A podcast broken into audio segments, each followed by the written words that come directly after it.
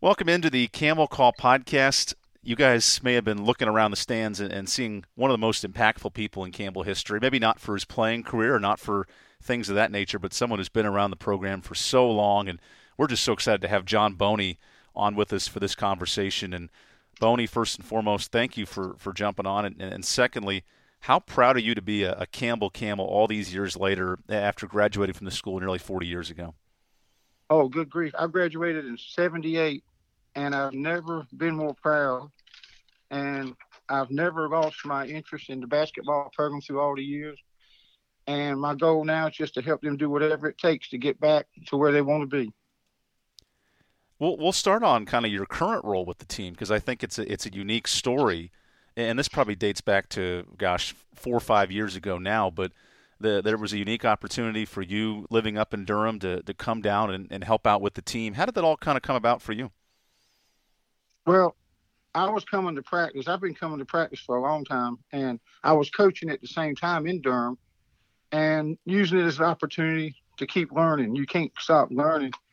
But um, January the twelfth, two thousand nineteen, Andrew Govsky, who's now at VMI, um, had me sign up with personnel as a volunteer assistant with basketball operations, and that's where what I'm doing now currently started.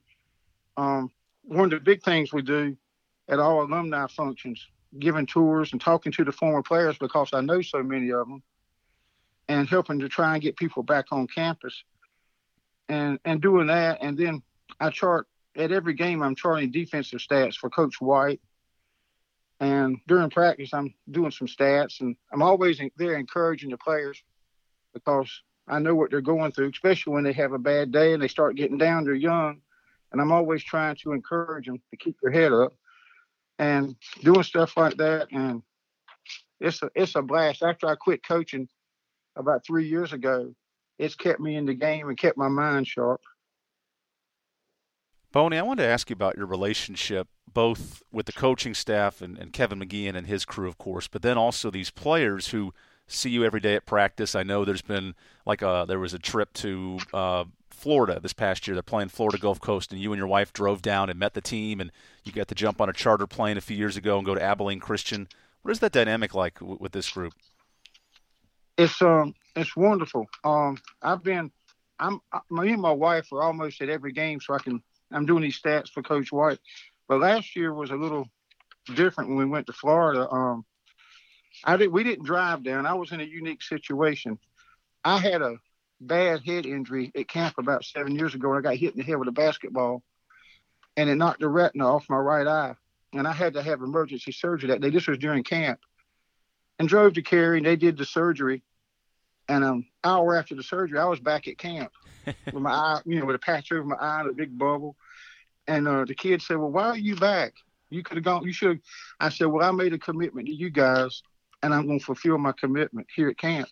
I said, now you guys would use this as an excuse to go home for a week. I said, but I don't do stuff like that. And um, but last year, right before the tournament in Fort Myers, I had my fifth eye surgery, and my eye they they took all the fluid out of my eye to do the surgery. Had to cut my eye in three places. Well, they filled it up with nitrous oxide and told me I couldn't fly on the plane. They said my eye, the, the air pressure in the plane could make my eye explode on the plane. And I said, well, then that wouldn't be a good situation. So um, I told Coach McGee and I said, well, I'm not going to the Thanksgiving tournament. And I left it at that. So I'm just not going to be able to be down there. I would chart it with my one eye on TV. You and uh, so we were um, we were the game and Coach McGee came in. He said he said, John, your wife's out in the hallway on the phone talking to somebody. And I said, Oh, there's no telling. Well, I found out what she was doing, and it was unique. I didn't tell Coach McGee because they thought we weren't coming.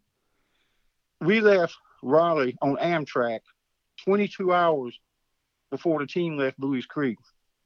And we rode that train for about 24 hours. And we got to the team hotel in, in Fort Myers 30 minutes after the team did.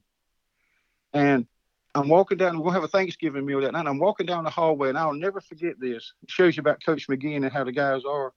He saw me walking down the hallway. and He stopped. He said, "Is that Boney?" And then I'm not going to tell you what he said next, but it was, it was uh, kind of like, well, how did he get here and why? What's going on? He was shocked. And um, we went in and he asked me to do the prayer for the team meal, that Thanksgiving meal that night. And that just shows you how they are.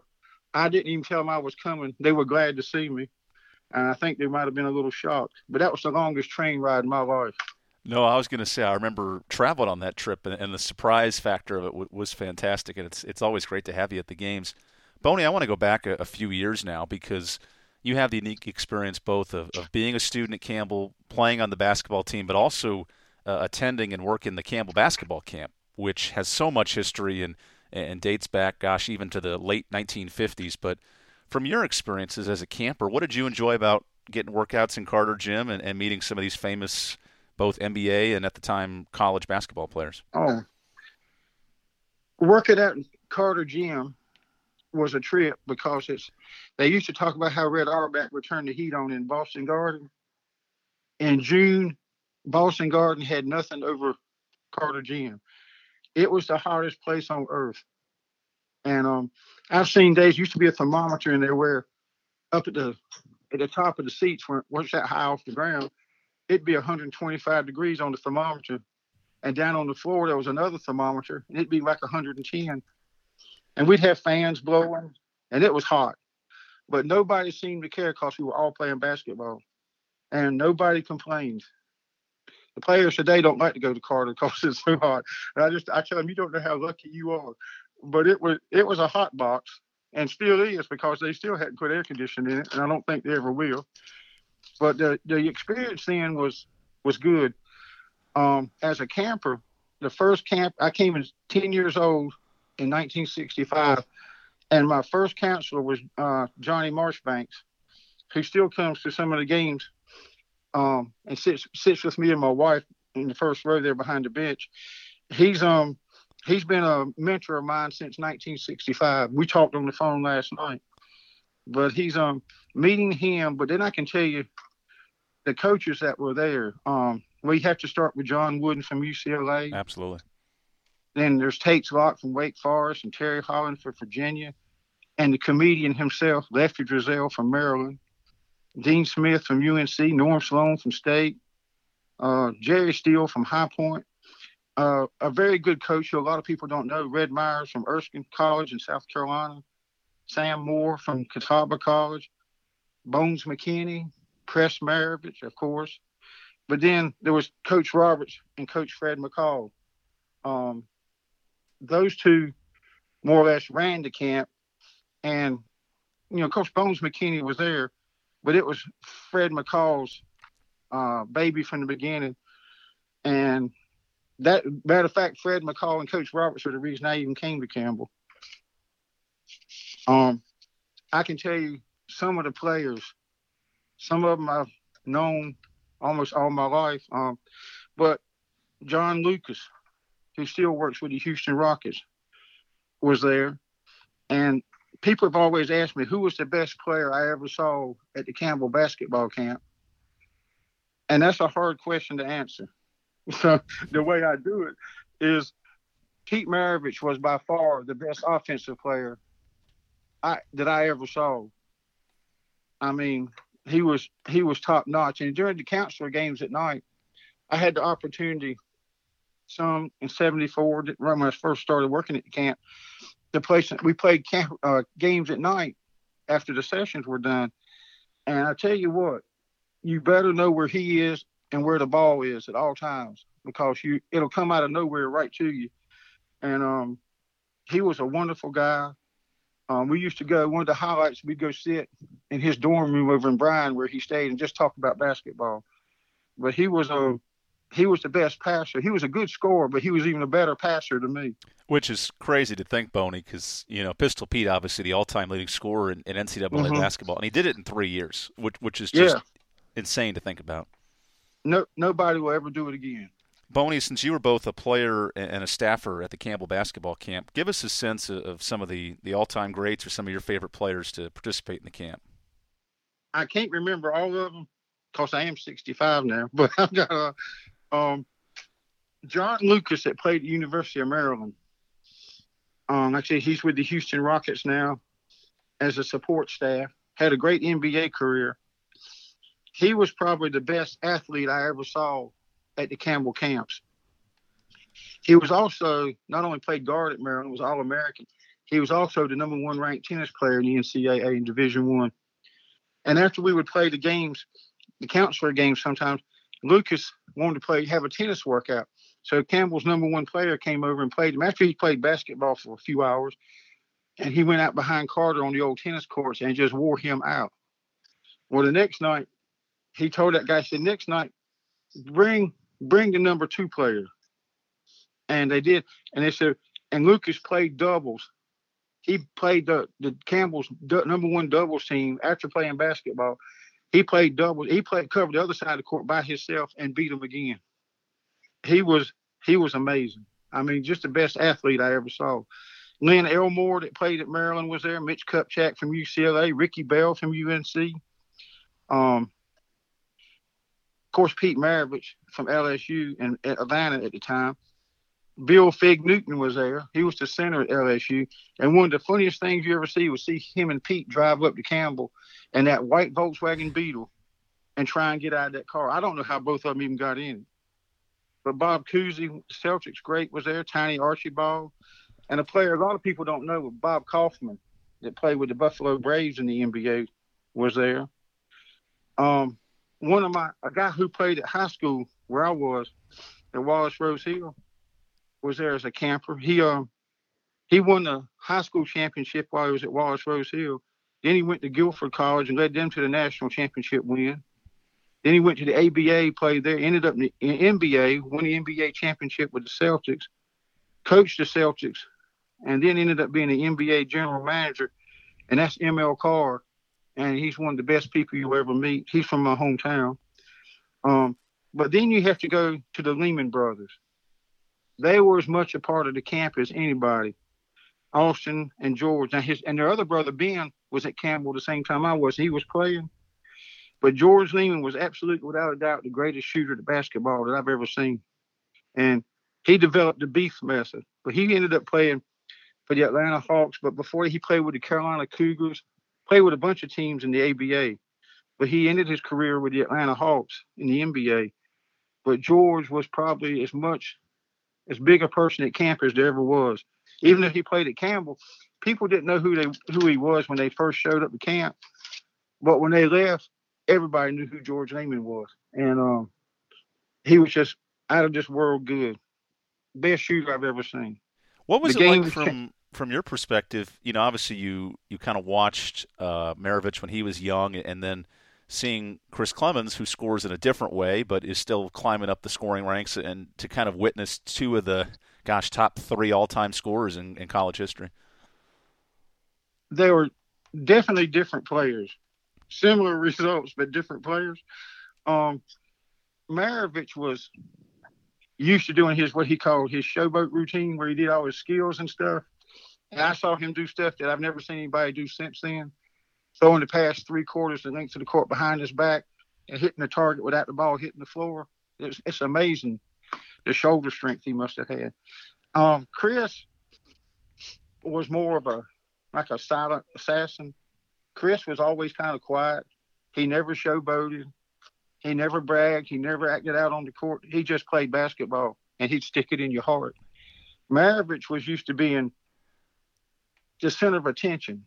And I don't mean that in a bad way, but he was um he was a little bit more flamboyant, outgoing and talkative, um, and did different things. But um as far as scoring the ball, there's not much difference between the two but they were different players, different different attitudes, but both of them very friendly once you get to know them. No doubt, and I just with the Campbell basketball camp because a lot of people under the age of, of let's say 35 or 40 may have heard of the camp, but they don't necessarily know a lot about it. So, from your perspective, oh. as, as someone who worked it and, and someone who obviously was a, was a camper when you were growing up, what was that experience like? What was kind of the buzz around the state just talking about Campbell basketball camp in the summer? it was the best camp in the world, and it was the largest and the oldest. And even now, if I'm in the Upper Peninsula of Michigan at the very tip up by Copper Harbor, and I've got on a Campbell shirt, or if I'm in New Orleans and I got on a Campbell shirt, it's not unusual for somebody to say, "Oh, I know where Campbell College and Campbell University is. My grandfather went to camp there, or my dad went to camp there, or I've been to camp there." And then if they've got their sons them, they'll start talking about the camp, and they always ask us if it's still there, and I say, "Of course, it's still there." Um, when they changed the rule, when Division One coaches um, couldn't go participate in another camp like they used to, it changed Campbell's camp. That's how it was run. And then camps popped up on every street corner. They're everywhere. But the camp now is basically the same way. It's smaller because there's camps everywhere. But it's still, I think, fundamentally, um, there's not a camp fundamentally that teaches the fundamentals of basketball anywhere any better. Yeah, Boney, it's it's fascinating too because especially when you consider the history of Campbell basketball and, and that camp, you know, Stan Cole did the research is the longest camp ever in terms of any oh, yeah. collegiate setup and you know, nowadays I know you help work the camp a little different structure. It's in Gore Arena obviously, which is a much different venue, but do you still notice any any parents of these kids who come by and say, "Oh yeah, you know, I played here in 1986," let's say, or what's that experience like for you? Well, there there are campers that come and their parents bring them who were who were also in the camp, and I've had grandfathers who came up said, "Yeah, I was in the camp." The camp started in I think 1956, 55 or 50. I think it was 56, and um, there are people who still come, and some of them are amazed it's still there. And there's a lot of other camps now, but I don't think there's one anywhere anywhere better at teaching the fundamentals of basketball than this camp and it's been a big impact impact on my life. Now, obviously, when I was 10 years old and met Mr. Marchbanks and made a friend, and um, I'll tell you how much of a the camp has meant to me. When I came to camp, someone had to pay for me to come, and I don't know who it was. It might have been my parents.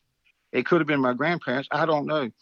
But I would come to camp and stay over the week, and we play. I'd come for two weeks every summer and what I decided, my wife and I, um, we decided to start a scholarship for the basketball camp. And Coach McGee knows how what to do. But if there's people who, kids who want to come to the camp and can't afford to come, me and my wife will pay for them to come. And um, they started um, the John Boney Camper of the Week Award when we started the scholarship. And we give out these awards not necessarily to the best player, the best scorer, but the best all around person. And it's kind of unique. The first winner of that award is playing for Campbell now, and that's Andrew Carroll. And uh, we started that about five years ago, four years ago maybe. And um, I told Coach McGeehan one year, about seven years ago, to quit paying me to work in camp, to keep that money in the budget. I'm trying to pay it forward. And because of what the school meant to me, my wife and I also um, make a donation twice a year for men's basketball. And matter of fact, we're getting ready to do that again soon. But it has meant that much to me. And in 1977, when we they had just played for the NAIA national championship game, um, we were playing the athletes in action in a exhibition game in Fayetteville at the Cumberland County Memorial Auditorium, and that was the year they went started Division One. And I was working as a student assistant in basket and um, sports information with RV Height. Wendell Carr had asked me, and there's a there's more that goes behind this, but he asked me after I knew I wasn't going to play anymore if I'd be wanting to work for at the athletic office. I said, well, of course. But we were down there playing the athletes in action. And when I came to Campbell, you know, I knew I knew who God was. But after that game, the guard, one of the guards from them that just wore us out, he came. We were talking after the game, and after that game, talking with him, my relationship went from a head knowledge to a relationship with God. And I have to tell you, if it wasn't for God first and Campbell University second, I wouldn't have had much of a life and I'm spending all my time now just paying things back they took a chance on me when they didn't have to. And um, I spend my time now trying to help other kids and paying Campbell back the best I can. That's fascinating, Boney. And I wanted to ask you because you bring up a great point about the, the basketball side of it. You know, this program that, that made an NAIA championship game, they were a dominant program at that level. You were a, a part of that, both as a player and on the staff. What was well, that experience like for you guys, kind of transitioning to Division One? I? I was in 1974, and well, I have to go back to my high school year. My junior year in high school, I broke my leg, and I didn't know it was broken. I just knew I was having pain in my lower left leg, and um, I could play. I played the whole season, never missed a practice, but I couldn't put any weight impact on my left heel because it hurt too bad. I just kept my left heel off the game, off the floor, and it got worse and as it started healing, it got worse. I didn't even play my senior year. Um, I couldn't, but I still hoped to be a walk on at Campbell in the fall of '74. And I came in, and um, I still wasn't myself. My leg just didn't work want to work right. And we finally figured out, and I didn't know it. We went to the doctor. And they X-rayed my leg, and he said, "When did you break your leg?" I said, "I don't. I never broke my leg." Well, come to find out, my leg had broken, and I remember when it happened and how it happened. But nobody ever thought that I broke my leg, so they never did an X-ray. And um, they did the X-ray. He said, "We need to cut your leg and reset this bone because it his heel crooked, and it was putting pressure on my left knee, causing my knee to hurt. So I was having lower leg pain and knee pain. He said we can surgery and cut it. He said, or you can keep playing and exercising and working out, and the stress will eventually straighten the bone. Well, I chose that route. And um, I was just kept playing the best I could. And by the end of my sophomore year, the bone had apparently turned itself like you said it would. And I was no longer having pain. And um, I'm thinking, well, so I got I talked to Coach Roberts, and um, I knew that my time playing, gonna play play at camp. It was it was over um, I knew I wasn't going to play.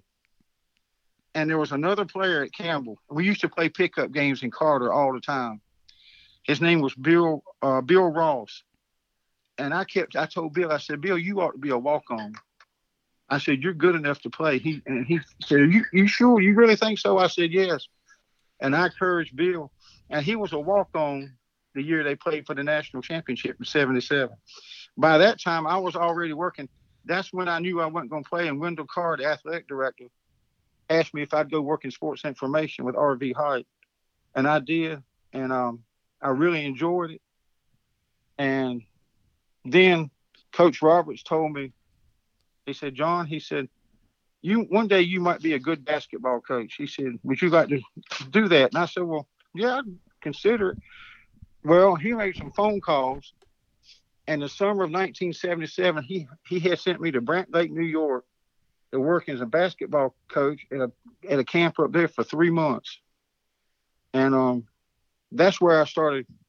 That's where I finally got into coaching basketball, and it went on from there. And I went to Gorman Christian Academy in Durham. After I spent 20 years doing strength and conditioning, when I retired from that, I ended up at Gorman Christian Academy um, coaching basketball and being the athletic director. So the experience with the sports information helped me as the athletic director. And then um, started coaching basketball. I was there for 12 seasons. And I finally stopped with this eye injury. I couldn't help drive the bus. It wasn't safe for me to drive all those kids. So I finally retired. But in those 12 seasons, we won six regular season championships and three end of the season tournament championships in, uh, in those 12 years and I loved every minute of that. But I kept working at the camp through all that too. No, absolutely. So that gives, yeah, that gives you an idea of how all this evolved. I never, I never put on a uniform at Campbell. Um, I was hoping to be a walk-on, and the injury that I was did in high school put a limit to that. But I played pickup games with them. I knew all the guys. I got to know them, and I enjoyed it almost as much as I would have been a walk-on. Uh, that's a great point, Boney. And you're mentioning Fred McCall and, and Danny Roberts and John Marshbanks, who are, who are legends and, and Hall of Famers in their own right at, at Campbell University. What was it? What was that experience? Not only being able to to interact and, and get to know those folks. But now, you know, fast forward 30 ish years and, and, you're still connected to the program. You still get to see alumni. How has that relationship built or grown for you over, over these years? One of the one of the things I enjoy every day at practice um, is hoping that Coach uh, Jerry Smith and Coach Roberts are at practice, and I go over and talk to both of them. And talking to Coach Roberts is a it's a pleasure. His his health isn't like it used to be. He's much older, and um, but I enjoy seeing him at practice every time he's there, and I go talk to him. And of course, if any of the alumni show up at practice, I get up, I quit doing my stats I'm doing, and I walk over and make sure I talk to them, because Coach McGeehan and them don't have time to just stop practice and go talk to them. Um, like when Fred Whitfield's there, I go talk to Fred. I just I talk to all the former players, no matter when they played, and try and keep them connected as alumni but it's um Johnny Marchbanks at one time was the all-time leading scorer at Campbell, and um just being around him, and he's as competitive at 75 as he was at 20. And if you're ever at a Campbell game, you will hear him. He's uh no doubt he is he is as competitive now as he ever was. It's funny, him and uh, Jim Perry. I, I, see them both at, a, oh, at yeah. a lot of games, and, and, those two are about as animated and, and fired up for their particular sports as as any alumni. And obviously, both did did so much once they left school as well. Yeah, Mr. Perry, I've met him at a few of the alumni functions, and people don't. You know, he was a great baseball player, but a lot of people don't realize he played basketball at Campbell too. He was a he wasn't just a baseball player, but he's a good guy. I mean, just down to earth, and will speak to everybody like he's known them forever. I always find it fascinating too, Boney, just speaking to the Campbell basketball camp and how different faces and, and different names all come together. That Christian Laettner, who of course was was part of Duke lore and, and success over all those years, he got to play in Carter Gym at the camps and then mm-hmm. had the unique honor of playing against Campbell all those years later in the NCAA tournament in Greensboro. So I do kind of find it interesting oh, yeah. how it all comes together like that. In 1992, I I remember that game and what was Chris Mocknett. Yeah. Um, was the leading scorer of the game. Um, he was a very very good player. Campbell was um the underdog, very much so, playing to, to expect they went well. Duke won the national championship that year, but Campbell did not back down, and they had nothing to be ashamed of you, I know we've shown the video over the years, Boney, but you'd appreciate this. My favorite part of the championship celebration, beating Charleston Southern, is is seeing Stan Cole, the sports information director, who was probably in his late twenties at that time, jumping up and down on the court and, and celebrating with the guys because you know, that's one of those moments that the you know the support staff, like you were saying, they don't always get to celebrate it, but you know you were part of tournament wins these last few years with, with the men's side with Campbell, and it's got to be neat, you know, put in all those hours and, and be able to celebrate that success. Yeah, the um, when they won the regular season at Gore Arena with 2019, um, just watching Chris's and Eudy's reaction, um, that's what they've been working for for their whole four years. And um, I was just I was thrilled for those two to get to see what that feel what that felt like. Boney, my final question for you is kind of Campbell related, but as someone who's so connected to the program over all these years and continues, like you said, to give back and, and set up endowment scholarships for camps and, and come to the games and, and help with the coaches during the, the season and whatnot. What does it mean for you to be a part of this Campbell community? And, I know you've mentioned how much Campbell has meant to you, but how much pride do you have in, in being a part of that group as well? Well, I've never not felt like I wasn't part of the Campbell community. It started when I was 10 years old at camp, started working in camp in 1974. And I'm still there at camp. And now I'm helping as a volunteer assistant with basketball operations as much as I can. I've just never, I've never lost that feeling. Um, it's just, it's part of who, after what Campbell did for me and took that chance on me and the way things have turned out, um, I've never lost the feeling. I didn't have to regain it or or relight the torch. It's just always been there. Campbell is part of me, um, and it always will be. Well, Boney, I can't wait for a day when you know, of course, all of us can get back to practice, but also too, we can get back to seeing you in the arena with the new court, the the new floor, and everything. And, and oh yeah, it's great to have you on this podcast.